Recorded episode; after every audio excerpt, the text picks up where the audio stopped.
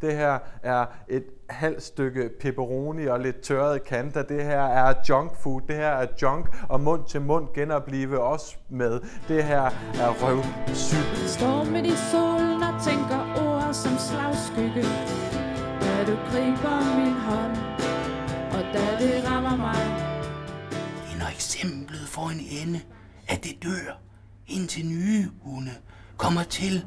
Se till att föreställa dig föremålet för din beundran som en smutsig gris, vadande i sin egen dynga.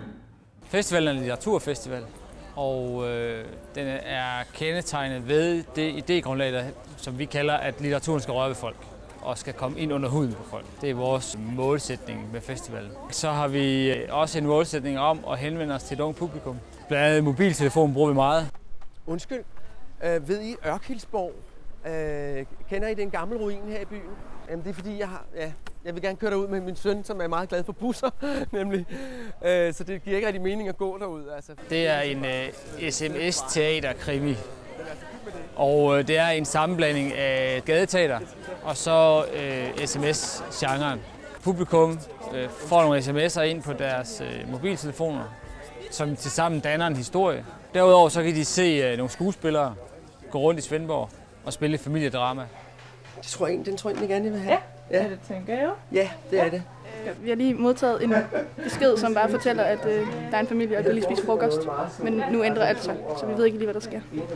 Nej, det vil du at, øh, nej, det tror jeg ellers tak du. Jeg tror bare, jeg tager Det er. Så der kommer en masse litteratur, der kommer fokus på litteratur, og det kan jo gøre, at de unge mennesker, der er hernede, som måske har en lille litterær flamme i sig, at de ligesom bliver optændte og gør noget ved det. Se, stolt sidder dyret på sin sten. Viskedigt er et koncept, der også udfordrer, hvad kan man sige, litter- oplevelsen af at høre litteratur blive læst op. Det er en del af dit liv, ikke mit. Kroppen er andres, når man sover.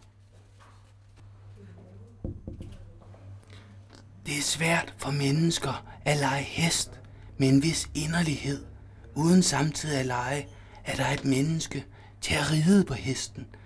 Jeg vil lave en Britney Spears med mit hår. Jeg vil tabe alle mine penge på at gætte ordkæde dyrenavne frokost TV Danmark, Kanal 5, med en studievært på noget lidt kraftigere end speed, og med et smil så stort som rundetårn og faldt som Paris Hiltons bryster. Desværre. Poetry Slam er kendetegnet ved, at man læser sine egne tekster op. Man har 3 minutter og 10 sekunder til det, og man må ikke have nogen øh, remedier med på scenen. Og så bestemmer publikum, hvem der er vinderen og hvem der er taberen.